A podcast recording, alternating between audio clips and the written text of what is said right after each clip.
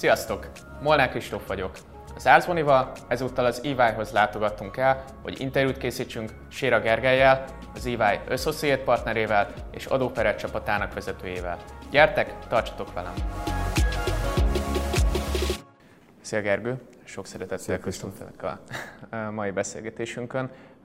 Az EY-nak a Associate partnere vagy, és az adóperet csapatot vezeted és ma azért, vagy ma arról fogunk beszélgetni, hogy te személyes karrierutad, illetve itt az EY-nál lévő munkád, az, az hogyan néz ki, és mit, mit tudj így a, a hallgatóinknak, nézőinknek mondani. Úgyhogy kezdetben rögtön induljunk is a személyes karriered legelejéről, ami nem a jogi egyetemen kezdődött, hanem a politológián, méghozzá az ELTE politológiai szakán kezdted meg a tanulmányaidat, és csak később kezdted el a, a jogot vele párhuzamosan. Miért döntöttél így? Először is köszi a meghívást, örülök, hogy, hogy itt lehetek meg, hogy beszélünk. Miért döntöttem így, vagy miért kezdődött így? Erre nagyon sok magyarázatot tudnék adni. Igazából az érettségi környékén nagyon sokat gondolkoztam azon, hogy mit szeretnék csinálni, mit szeretnék lenni. Nekem nem volt ennyire eldöntött a jogi, vagy annyira eldöntött a jogi pálya előzetesen, mint nagyon sokaknak. Megtetszett a politológia, a politológia mellett pedig egyrészt a politológiának nagyon sok átfedése volt akkor a joggal, nagyon sok közös tantárgy volt, nagyon sok barátom volt, aki vagy mind a kettőre járt, vagy a jogra is, tehát ott akkor ugye a nem közös tárgyakat is láttam. Úgyhogy a baráti társaság is húzott oda, érdekes is volt, tetszettek is a közös tárgyak, szóval a politológia után, vagy mellett előbb-utóbb megtetszett a jog is. Mennyire volt nehéz a kettőt egyszerre csinálni? Egy kis time management kellett hozzá, az tény. Volt olyan vizsgaidőszak, amikor 20-valahány vizsga volt egy vizsgaidőszakban, de most mennyire volt nehéz, amikor meg kell csinálni, akkor meg kell csinálni. Igen, meg az egyetemen a tanuláson kívül aktív voltál diák szervezetekben is, többek között Febes is voltál, illetve Bibós is, ami már önmagában is mind a kettő ezért plusz energiákat kíván. És az a kérdés, hogy mit adott neked az, hogy, hogy mondjuk Febes voltál, Bibós voltál? Mind a kett, voltak közös részei is ennek a két szervezetnek, vagy közös élményei pontosabban, meg voltak olyan dolgok, amiket külön-külön adtak. A FEBEN, a Felvételi Előkészítő Bizottságban ott magyar nyelv és irodalmat tanítottam érettségiző diákoknak, vagy pontosabban érettségi előtt álló diákoknak. Ami ott a sajátja volt ennek a szervezetnek, az az volt, hogy megtanított arra, hogy hogyan kell hétről hétre előadni egy közepes vagy egy nagyobb csoport, ilyen 15-30 fős csoport, vagy közötti létszámú csoport előtt, ez nagyon jó gyakorló terep volt arra, hogy megtanuljak emberek előtt beszélni. A, a Bibó az nyilván egy szakmai közösség más ilyen szempontból, az nagyon sokat adott szakmailag, és amit mind a kettő adott, és az, az egy nagyon jó tapasztalat volt mind a két forrásból, az pedig az, hogy mind a két helyen magunknak kellett mindent megszervezni. Tehát a, a Febben meg a Bibóban is, amit igazából megtanultam, az az, hogy embereknek együtt kell működniük, tudnak együttműködni, ki kell tűzni célokat, meg tudják valósítani, és, és nem kell semmi külső hatásra vagy iránymutatásra várni, mert ha meg akarunk valamit csinálni, akkor el tudjuk érni. Szóval mind a két szervezetnek ez volt a nagy tanulsága, hogy ott volt a feladat, ott volt, amit mi kitaláltunk, megvalósítottuk, és, és szépen lassan pár év alatt szerintem mindenki ezekben a szervezetekben elhitte, hogy, hogy megvalósítható az, amit kitaláltunk. Esetleg van olyan, hogy valamelyik szervezettel tartod még a, a mai napig a kapcsolatot? Lazábban, de igen. De azért mind a két helyről, tehát a, a, az ott megismert emberekkel a mai napig jóban vagyok. Tehát, hogyha nem is a mostani febeseket, meg a mostani bibósokat szoktam péntek esténként látni, akikkel annó együtt voltam Febes és Bibós, azok a mai napig a nagyon közeli barátaim, a legjobb barátaim. Egyébként szobatársam is Febes volt, és a Séra Gergő nevét a mai napig ismerik a Febbe, úgyhogy egy, egy előnye biztosan volt a dolognak. Kicsit még így az egyetem kapcsán a, az oktatókról szeretnék kérdezni, hogy volt olyan oktató, akár a politológián, akár a, a jogon, aki nagy hatást gyakorolt rád? Volt, sokan voltak, és valószínűleg nem is tudnék mindenkit felsorolni, aki, aki volt. Nyilván meg voltak azok, akikre inkább azért emlékszik az ember, mert nem tudom, valamilyen meglepő dolgot produkáltak, de, de azért tényleg voltak, akik nagy hatással voltak. Politológián a, a Mándi Tibor biztos, hogy ilyen volt, Lengyel László is, nagyon nagy hatású volt. Ő igazából tanítani úgy tanított, hogy az volt az ember érzése, mintha bejönne és elmondaná az egyik cikkét elejétől a végéig. Nagyon-nagyon érdekes volt. Jogon igazából a szerzőjogot nagyon szerettem, Grád Gyenge Anikó, ő, ő nagyon nagy hatással volt rám, a Bibóban, Bibóban is tanultam nála, és hát igazából a Bibóban tanító oktatók voltak a, talán a legnagyobb hatással, mert valahogy más volt ez a kiscsoportos millió, mint, a, mint az egyetemi. Igen, már az egyetem alatt is elkezdtél nemzetközi adójoggal foglalkozni, voltál is egy uh, nyári egyetemen, illetve Erasmuson is uh, uh, Finországban voltak ilyen kurzusaid. Uh, ennyire tudatos voltál már az egyetem alatt, hogy tudtad, hogy ezzel fogsz később foglalkozni, vagy ez egy ilyen tapogatózás volt? Eleinte tapogatózás, aztán ahogy éreztem, hogy tetszik, akkor, akkor azért tudatossá vált. Most hazudnék utólag, hogyha azt mondanám, hogy ez egy teljesen tudatos karrierdöntés volt, és a politológiát is csak azért csináltam, hogy majd adójoggal foglalkozzak, menet közben tetszett meg. Tehát nekem, a, nekem az adójog volt az egyetem, én szerettem az egyetemet, szerettem tanulni, meg a mai napig szeretek. Minden tárgyat szerettem, de az adójognál éreztem azt először, hogy, hogy valahogyan könnyebben megértem, vagy olyan természetesebben átlátom a logikáját. Tehát valahogy ott éreztem először azt, hogy a, a a jogszabály, vagy a jogrendszer, vagy a, annak az adott területnek a logikája sokkal közelebb áll hozzám. És akkor innentől kezdve már logikusan jött az, hogy akkor nézzük meg, hogy, a, hogy egy nyári egyetemen mit lehet tanulni, mit tanítanak nemzetközi adójogként. Igazából ez volt a kezdőlöket, aztán jöttek ezek a plusz körök. Jogi diplomát megszerzése után rögtön az EY-nál kezdtél el dolgozni. Miért pont őket választottad? Na ez egy nagyon jó kérdés, erre, erre nem tudok igazából jól válaszolni. Nem tud, illetve nem tudom megmondani, hogy pontosan miért választottam őket. Nagyjából emlékszem, hogy mi járt akkoriban a fejemben. Tehát én, én elvégeztem az egyetemet, tudtam, hogy milyen területek érdekelnek, akkor egyébként az adójog meg a szerzői jog konkurált így a fejemben, és akkor beadtam olyan helyekre, amikről azt gondoltam, hogy ezzel foglalkoznak. Más Big Fourhoz egyébként nem jelentkeztem, és, ennek, és ezen sokat gondolkoztam, hogy ennek mi lehetett az oka, és így visszagondolva az, hogy annak idején, amikor jelentkeztem, tudtam, hogy nagyjából a Bibóból kik azok, akik ex-bibósként az EY-nál dolgoznak. Azt gondoltam annó, hogy, és most is úgy gondolom, hogy azok az emberek, akik, akik itt dolgoztak ex okos, képzett, meg, meg ügyes emberek voltak, és valahogy így adta magát, hogy akkor ide jelentkezzek, hiszen egy csomó ember, akit ismerek, itt dolgozik. Nem kérdeztem meg őket arról, hogy milyen itt dolgozni, de, de az emberi oldal miatt ez a cég vonzott. Egy helyre jelentkeztél az EY-hoz? És egy Big Fourhoz, meg ügyvédi irodákba, és akkor, amikor oda jutottunk, hogy dönteni kell, vagy oda jutottam, hogy dönteni kellett, hogy melyik, akkor a Big Four jobban tetszett.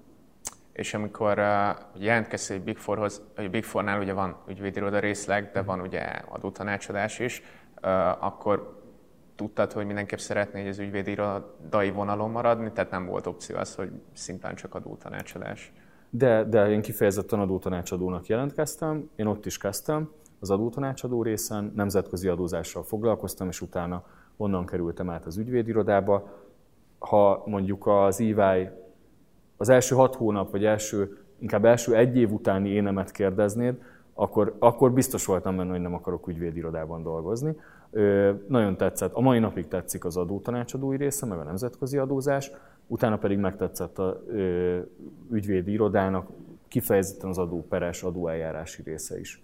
Tettél egy rövid kitérőt is Kinstellárhoz, de fél év után vissza is jöttél az EY-hoz. Az ügyvédi irodai munka nem annyira tetszett, vagy mi volt ennek az oka?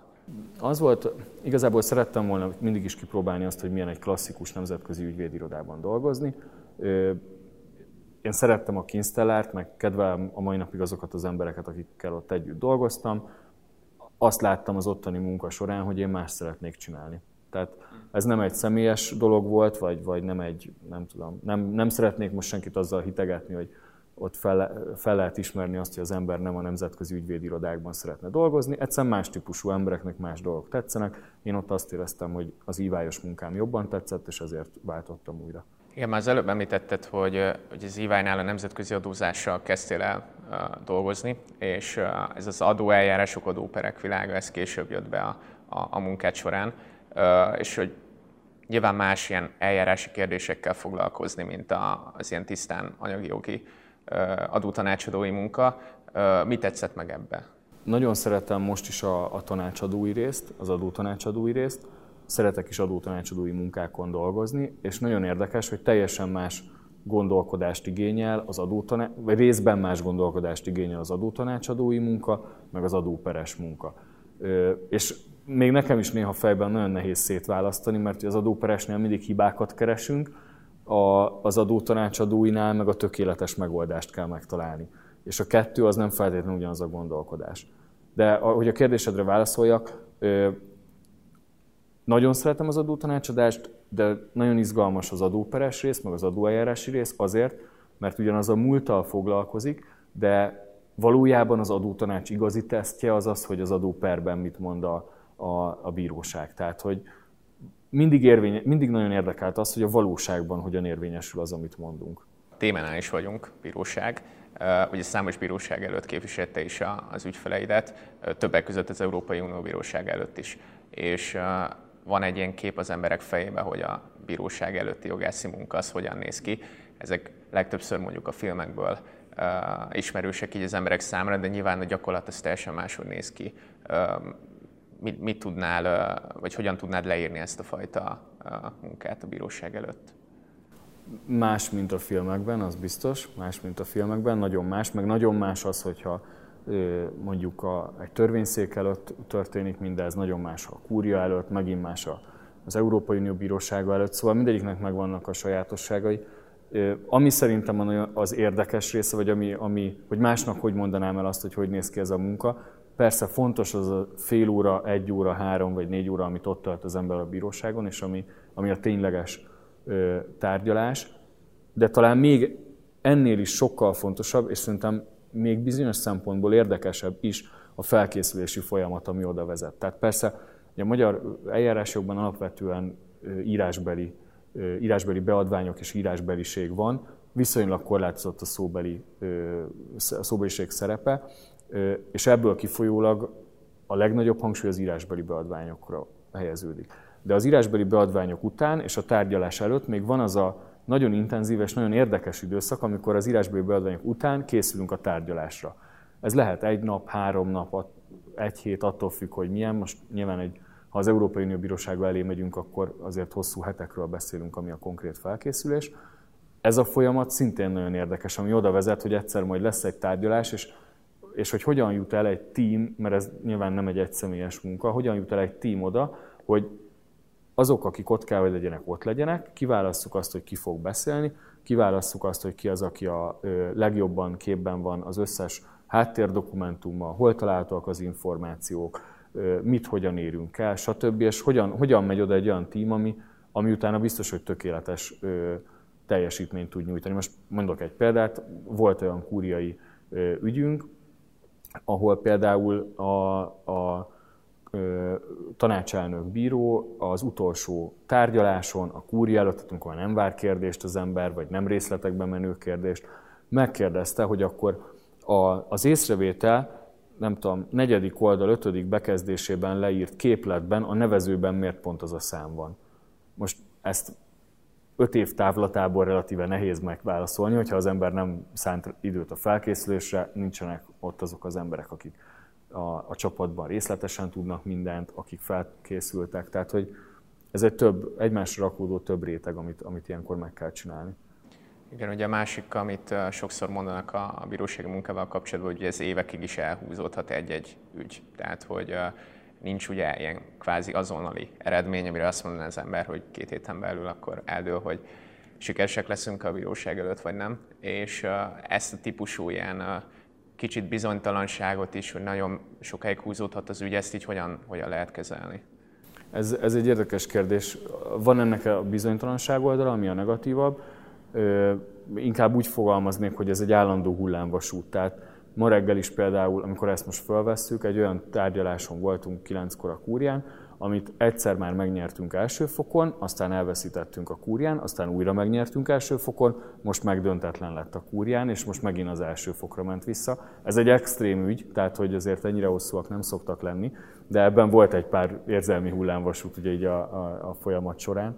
Szóval van benne bizonytalanság, igen, de nem ugyanaz a bizonytalanság szintje az egész eljárás alatt, és ezt, ezért sokkal inkább ilyen hullámvasútként szoktuk megélni. Ennek megfelelően van valamikor pozitív, valamikor negatív, valamikor olyat nyerünk meg, amire nem számítottunk, hogy megnyerjük, valamikor éppen, hogy meg tudunk nyerni olyanokat, amiben biztosak voltunk, hogy kérdéssel lehet, hogy mi az igaz, hogy kinek kellene megnyerni a pert.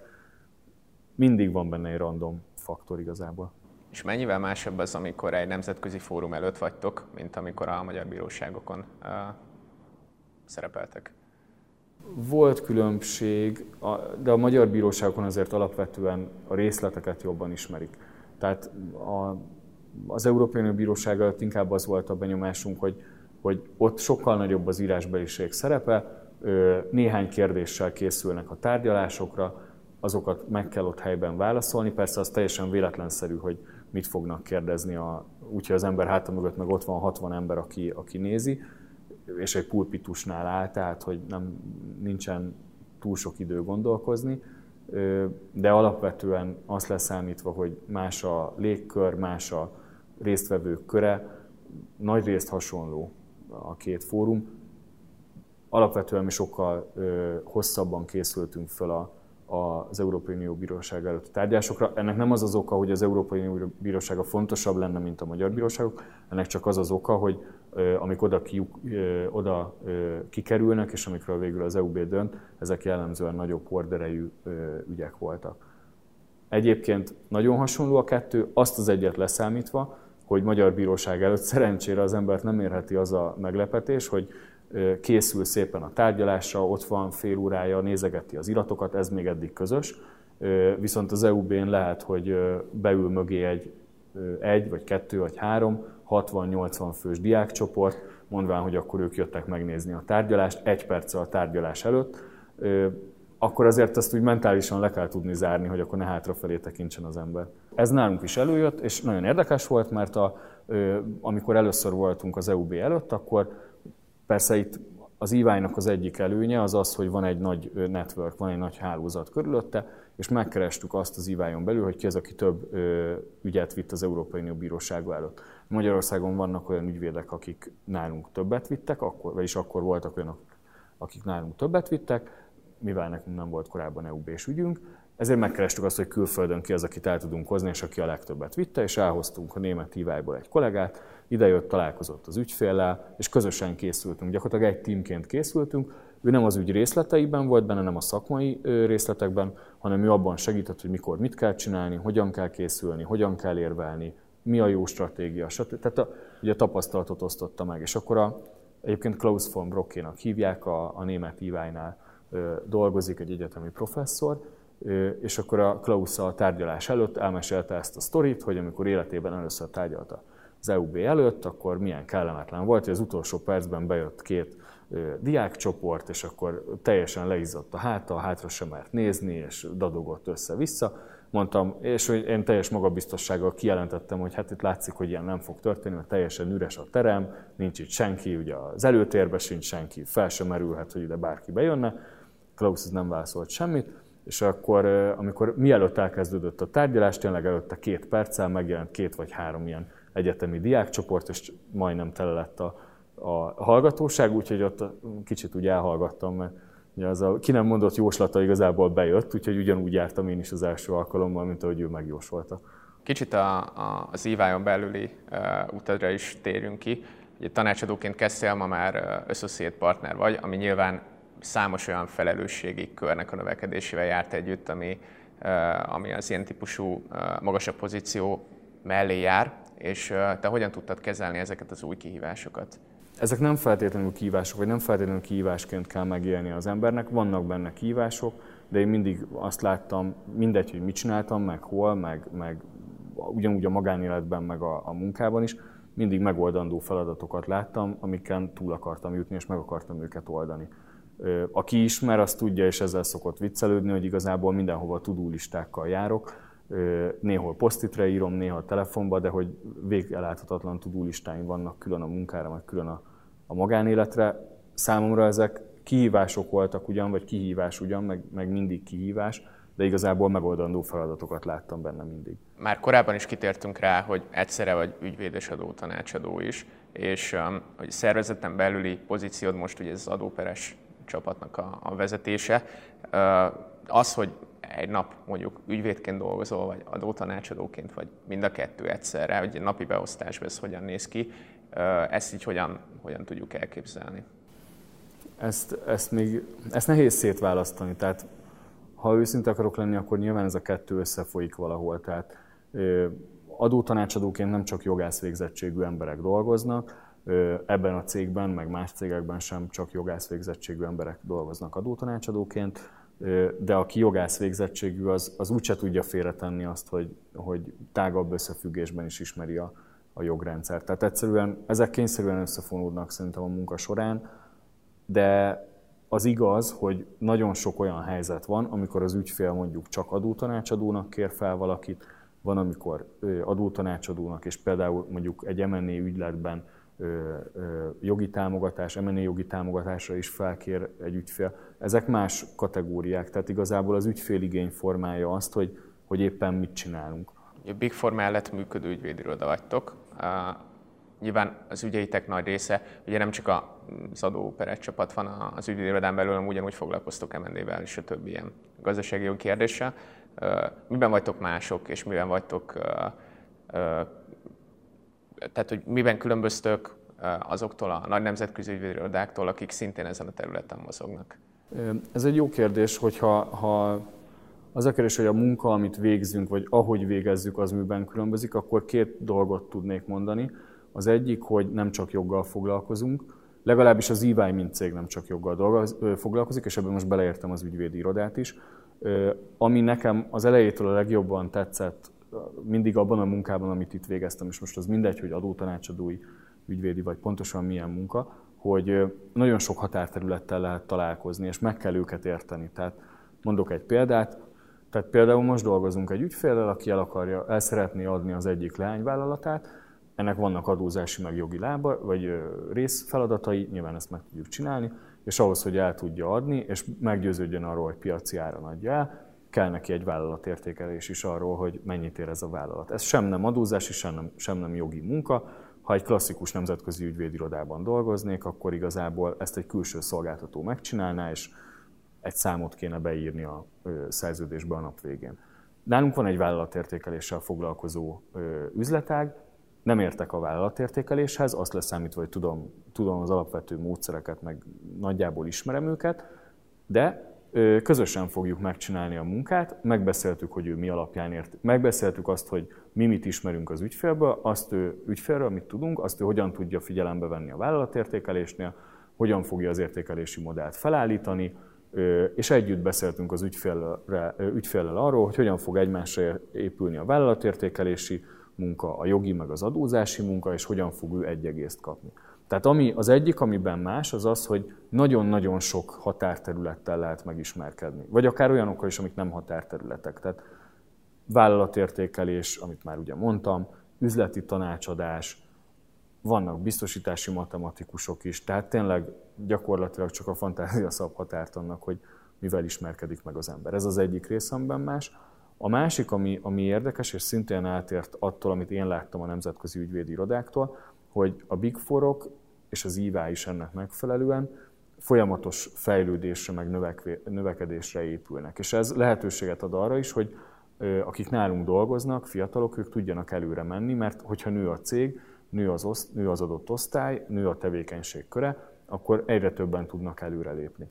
Tehát sokkal átláthatóbb, legalábbis ez volt az én benyomásom, sokkal átláthatóbb a karrierút egy Big Four-nál, és az EY-nál ez szintén igaz, mint egy klasszikus nemzetközi ügyvédirodánál. Nálunk is megvan, hogy általában hány év alatt lépnek előre az emberek, milyen pozícióban, milyen felelősségi körbe, és ezeket az ember nagyjából előre látja, hogy, hogy mennyi munka, meg mennyi időráfordításért cserébe milyen potenciállal számolhat. Tehát a másik talán, ami különböző, az az átláthatóság és a folyamatos fejlődés. Amikor új kollégákat vesztek föl, akkor mik azok a, dolgok, amikre figyeltek a kiválasztás folyamán? Milyen típusú új csapattagokat kerestek? Vannak nyilván tesztjeink, amiket elvégeznek a, a jelentkezők, ezek részben szakmai, részben logikai feladványok, de nem ez a fő kritérium. A fő kritérium, amit keresünk, azt szerintem a, legalábbis nekem mindig ez volt, az az emberi része. Abban az értelemben, hogy olyan embereket keresünk, akikről, akikben látjuk azt, hogy érdeklődőek, ez az egyik talán legfontosabb tulajdonság, a másik pedig látjuk azt, hogy tudnak csapatban működni. A, ez, ez a kettő, ez, ez muszáj. Tehát ez a két legfontosabb tulajdonság, mert tényleg igaz az, hogy most nem csak a különböző területekkel való együttműködés, de még egy csak adóperes tevékenységnél is, ahol nem is kell mással együttműködni, még az esetek nagy részében ott is kevés egyedül egy ember. Tehát nekünk nincsenek olyan ügyeink nagyon, amit valaki önmagában visz. Minimum két-három emberrel együtt kell tudnia dolgozni, és ehhez kell az, hogy érdeklődő legyen, meg akarjon érteni dolgokat, és akarjon tanulni egyrészt, másrészt, hogy jól jöjjön ki emberekkel, és jól tudjon teamben dolgozni. Ha egy fiatal jogász, ügyvéd vagy adótanácsadó szeretne lenni, és azon gondolkodik, hogy melyik céghez menjen át dolgozni, akkor mi, mivel győznéd meg őt arról, hogy titeket válasszon? Jó, le- lehet, hogy ez nem a tökéletes válasz lesz, de én nem akarnám meggyőzni, hogy nálunk dolgozzon, inkább arra bátorítanám, hogy beszéljen minél több emberrel. Én is ezt tettem annak idején. Tehát, beszéljen minél több emberrel, hallgassa meg azt, hogy aki egy adott helyen dolgozik, az mit gondol a saját munkahelyéről, mi az, amit szeret, meg mi az, amit nem szeret. Nyilván ezt mindenki el tudja mondani, és mindenki tud pár dolgot erről mesélni, és utána, utána mérlegeljen, és hallgasson a benyomásaira. Szerintem ennél, ennél jobb tanácsot nem lehet adni, mert a nap végén, a, szerintem a nap végén az alapján érdemes dönteni, hogy a különböző bejövő input információk alapján melyik hely tetszik meg. Szerintem az EY egy jó cég, szerintem jó itt dolgozni, de ne azért dolgozzon itt valaki, mert tőlem ezt elhiszi, hanem azért dolgozzon itt, mert hallgassa meg sok helyről, hogy milyen ott dolgozni, mérlegeljen, és hogyha ez az, ami, ami a legjobban tetszik neki, akkor jöjjön ide. Beszéljünk kicsit a Big four kapcsolatos városi legendákról is. Még mindig sokat lehet azt hallani, hogy kiszámíthatatlan a munkaterhelés, éjszaka is dolgozni kell, hétvégén is dolgozni kell. Mennyi igaz ezekből a legendákból, vagy tényleg csak a 90-es évekre volt igaz? Hogy állunk ezzel ma? Az biztos, hogy én nem dolgoztam a 90-es években, tehát ö, ö, ilyen szempontból könnyen el tudom mondani azt, hogy az más volt. Ö, a legendák alapján tényleg más volt. Egyébként, mindegy, viccet félretéve, tehát nagyon sok múlik az adott cégen, és nagyon sok múlik az adott csapaton. Tehát még cégen belül sem feltétlenül egységes, de azért annak a szélsőséges éjszakáig tartó munkának. Tehát amit te mondtad, hogy megjósolhatatlan munkateher, éjszakáig tartó munkavégzés és hétvégi munka, azért ez, ez így nem állja meg most már a helyét. Tehát többnyire ö, látjuk azt, hogy milyen feladataink vannak, belőhető, hétvégén azért törekszünk arra, hogy ne kelljen senkinek dolgozni. Az esetek nagy részében ezt be tudjuk tartani. Tehát lehet, hogy a 90-es években ez jellemző volt, és persze, mivel nem dolgoztam, ezért könnyen mutogatok oda, de ma már nem ez a jellemző. Ma már az a jellemző, hogy próbáljuk limitálni a munkaidőt, próbáljuk visszaszorítani, egyszerűen azért, mert, mert megváltozott szerintem a világ ebben a tekintetben még egy szempontból is megváltozott a, a világ, így a, az elmúlt másfél évben, ez pedig a, a világjárvány, ami többek között a jogászoknak a munkavégzésére is nagy hatással volt, behozta a home office ami korábban nem volt tipikus. Ö, első kérdésem az lenne, hogy ti hogyan, hogyan menedzseltétek le ezt az átállást? Voltak az elején azért zökkenők, nehéz volt megszokni, meg nehéz volt azt megszokni, hogy, hogy nincsen igazából szerintem a személyes oldala volt a nehéz. Tehát nekem is nehéz volt azt megszokni, és nem is szeretem, hogy nincsen személyes kontaktus. Tehát, hogy nincs ott a másik. Persze látom a webkamerán a, az arcát, a reakcióit, de nem ugyanaz. Tehát, hogy egyszerűen az a, az a fizikai személyes találkozó az borzasztóan hiányzott, azt szerintem nem lehet pótolni, de a technika az állott, hogy, hogy, hogy át tudtunk állni. Tehát azért Nálunk mindenkinek laptopja van, mindenkinek van céges mobilja, mindenkinek van Microsoft Teams az a laptopján, ez így nem volt nagy feladat. A személyes kapcsolat az volt a nagy feladat. Szerinted így a jövőre nézve mennyiben fog megmaradni ez a home office? Ez egy érdekes kérdés, ezt biztos, hogy meg fog valamennyire. Azért azt szerintem látni kell, és ebben teljesen egyetértek a, a, azzal, ahogy feltetted a kérdést, hogy hogy nem volt elterjedt a home office azért az ügyvédi irodák között, de a Big Four-ban is, Big Four-ban sem volt annyira elterjedt, mint mondjuk az SS cég között. Tehát minden Big Four-nak és minden ügyvédi irodának kellett tanulni a válság alatt, vagy a, a koronavírus alatt, a karantén alatt. Abban biztos vagyok, hogy nem fog visszaállni az a régi világ, hogy, hogy havi egy-két nap home office és engedély meg. Tehát ami ez a klasszikus régi ügyvédirodás Big Foros home office volt, hogy gyakorlatilag kivétel a home office, abban, abban nem hiszek, hogy ez vissza tudna jönni, szerintem egyszerűen mások lesznek az igények. Azt, azt viszont gondolom, hogy azért a mi munkánk az többnyire emberekkel való foglalkozásról szól. Bármennyire is tűnik unalmasnak a, az adózás, meg kívülállóként azt gondolná az ember, hogy ez egy, ez egy száraz joganyag, de a nap végén mindannyian mindig ügyfelekkel foglalkozunk, és a személyes kapcsolatokon alapul. Tehát azt gondolom, hogy a jövőben, és azt nem tudom, hogy egy hónap vagy három év múlva van-e, de ha ennek vége, akkor túlnyomó részt irodai munkát fogunk végezni, azzal, hogy valószínűleg sokkal flexibilisebb lesz a, a home office. Hogy a kettő közötti határ hol lesz, azt nem tudom. Ha rajtam múlik, akkor nem lesz egyértelmű határ, mert, mert szerintem az a jó, hogyha az emberek önként csinálnak valamit, és nem kényszerre, de, de szerintem valamilyen hibrid munkavégzés lesz a jövőben. Abban nem hiszek, hogy visszatér az a régi világ. Kicsit így a személyes dolgokra visszakanyarodva, felmegy az ember a honlapotokra, akkor a, profilodnál egy ilyen mondatot is olvashat, hogy életed egyik meghatározó élmény, hogy rájöttél a tériszony legyőzhető. Erről tudnám mesélni egy kicsit? Igen, a, egyszer elmentem, illetve igazából egyszer befizettem egy Via Ferrát a tanfolyamra, a Dolomitokban voltunk, és én előtte nem Via Ferrátáztam, ott meg azért ilyen 200-300 méter magas Via Ferrata utak is vannak, és a, a soha nem felejtem el, hogy előző este megkérdezték a táborvezetők, vagy a túravezetők, hogy akkor ki az, aki a nehezebb útra menne, meg ki az, aki a könnyebbre másnap. És akkor erre, erre ki az, aki azt mondja, hogy a könnyebbre. Tehát nyilván azt mondtam, hogy a nehezebbre szeretnék menni.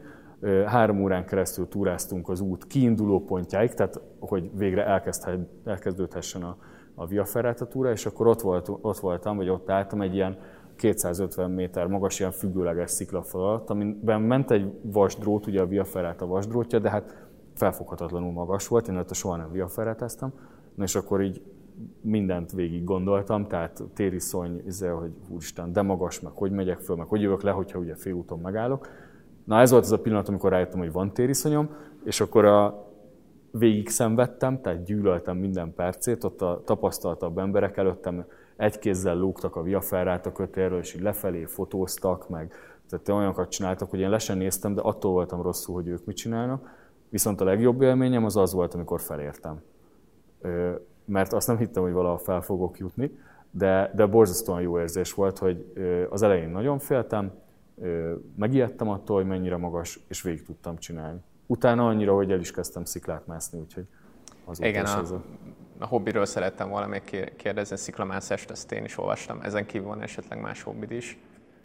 Azon kívül teljesen átlagos dolgok. Tehát szeretek sportolni, sokat járok edzeni, futni, szeretek olvasni, barátok, stb.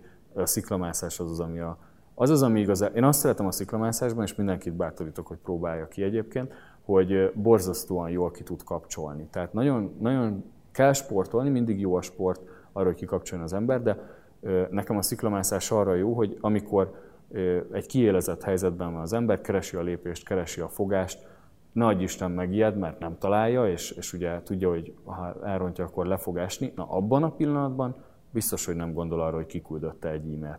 Tehát ott megszűnik a világ, és nagyon jó a sziklamászás arra, hogy az ember utána egy ilyen újraindított aggyal kezdje a, a következő napot. A sziklamászás az azt is jelenti, hogy esetleg ilyen magasabb hegységekbe való um, hegymászás is a... Azt is szoktunk, igen, igen, úgyhogy sokfélét. És mi, mi a legmagasabb uh, hegy, ahol eddig megfordultál? Én annyira a téli mászás, meg a magas hegyi mászás nem szeretem, inkább a, a sziklamászás jön be magas hegyi mászásból csak párat másztunk Ausztriában, meg, meg Olaszországban, de ami igazán tetszett, azok a több kötélhosszas hosszú sziklamászások, 2-300 méter, az ugye 5-6 óra, az alatt úgy lefárad az ember, hogy melegyalogolni is alig van ideje, vagy alig van ereje a végén. Kicsit a, a jövőről is beszéljünk. Jövőre lesz pont 10 éve, hogy befejezted a, a jogi egyetemet. Elégedett vagy-e az eddigi eredményeiddel, és hogyha újra kezdhetnéd, akkor ugyanígy döntenél le? Szerintem alapvetően igen. Nem, és ez visszacsatol oda, amit a, arról kérdeztél, hogy hogy győznék meg valakit arról, hogy hozzánk jöjjön. Én azt javaslom mindenkinek, hogy egyrészt mondjuk egy pályaválasztásnál hallgasson arra, amit, amit végül belül érez az input adatok alapján, de hogyha döntött, akkor már ne vaciláljon azon, hogy jó lett a döntés. Ezzel nem azt mondom, hogy nem értékelem újra azt, ami történt mondjuk, vagy ahogy, ahogy alakul a, az életem, de én alapvetően elégedett vagyok vele, ezért azon, azzal nem gondolkozom, hogy, hogy azon nem gondolkozom, hogy mondjuk négy éve február 5-én jó döntést hoztam el. És mire vagy a legbüszkébb ebből az elmúlt kilenc évből? Ez egy, hú, ez egy jó kérdés. Van, van pár dolog, sok mindent tudnék kiemelni. Szerintem a, a, leg, a legbüszkébb az, az az első EUB előtti szereplésünkre vagyok, az Európai Unió Bíróság előtti szereplésre, és nem, nem azért, ami, amit ott elértünk, hanem ahogy eljutottunk oda. Ott igazából az volt, az, az, az a része, amire nagyon büszke vagyok, hogy az ember azt hinné, hogy egy perbeszéd vagy egy beadvány, ez egy egyéni munka, de nálunk hat ember dolgozott a beadványon is és a perbeszéden is. A beadványon majdnem két hónapig folyamatosan dolgoztunk, az ügyféllel egyeztet, rendszeresen egyeztetve az ügyféllel, tímen belül egyeztetve, majdnem minden nap leültünk reggel 8-kor megbeszélni, hogy az előző esti állapot, vagy az előző reggeli állapothoz képest előző, est, előző nap estig ki hova jutott, hogyan megyünk előre. Tehát egy nagyon jól és tudatosan haladtunk oda, hogy kész legyen az anyag, Felá, amit mondtam, felállítottunk egy nemzetközi tímet, behoztunk egy olyan tapasztalatot, ami nem volt. Tehát azért vagyok, és most az elemeit mondtam el, azért vagyok erre a legbüszkébb, mert, mert itt láttam azt, hogy igazából csapatként le tudunk tenni olyat, ami, amit addig nem csináltunk meg. És hogy le, ott tudunk lenni a, az ügyfél előtt, és el tudjuk mondani azt, és tényleg így is volt, hogy ennél a csapatnál nem tud jobbat találni az országban.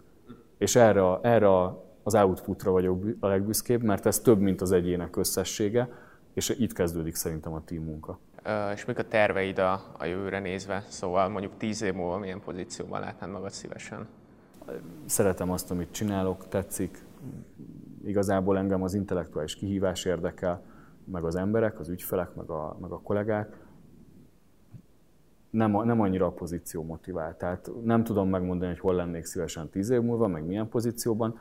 Az viszont biztos, hogy olyan dolgot akarok csinálni, ami intellektuálisan, amit intellektuálisan kihívásnak érzek, és ahol tudok emberekkel is foglalkozni. Gergő, köszönöm szépen a, a mai beszélgetést, nem csak hogy a személyes karrierutadról, hanem a, a, az adóperek világáról, illetve az íváról is beszéltél a, a nézőinknek, és akkor még magasabb sziklafalakat, illetve még nagyobb intellektuális kihívásokat kívánok neked a következő évekre. Köszönöm Kristóf, én is köszönöm a beszélgetést, igazán érdekes volt.